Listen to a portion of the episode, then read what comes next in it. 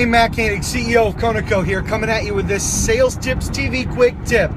My man Grant Cardone taught me something years ago that has stuck with me to this day, and I want to share it with you. That's this when you're working with somebody, when you're uh, getting pushback or at a point of disagreement, always agree first. Let me give you an example what that sounds like. Somebody is working a deal with you on a vehicle and they say, you know what, man, this is just too expensive you need to agree with them. Now, I know that goes against what your gut instinct is, right? You want to fight back, you want to justify why it's not. But when somebody says, you know what, this car is just too expensive, you know what you say to them? Just respond back with something as simple as this Yeah, they always are. I need your okay right here.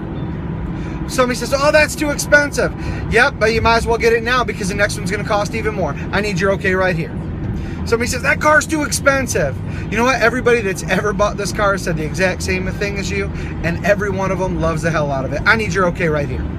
When somebody says, you're not giving me enough for my trade, I know, they never do, right? I need your okay right here. Oh, I think my trade's worth more money. I bet you do. I would too if it was my trade. But this is what we're willing to give you for it, and that way it saves you the time of selling it on your own. I need your okay right here. See, if you agree first, then it lowers that resistance because we feel more comfortable with somebody who agrees with us. Listen, sometimes people just want to feel like, hey, I want to complain about this. I want you to agree with me. I just want to feel good, right?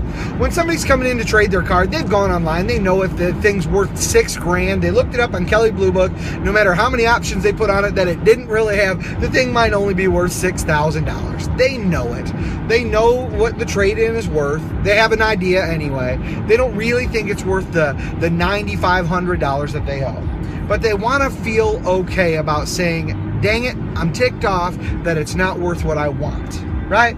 So it's okay to just agree with them and then ask them to buy it anyway.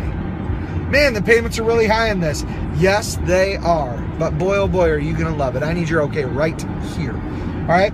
Always agree first, and it'll move your process along quicker. It'll make your customers feel better. And at the end of the day, it'll help you sell more product and make more money. Thanks for tuning into this quick tip. And Grant Cardone, thanks for sharing that one, gosh, 20 years ago. Make your day amazing.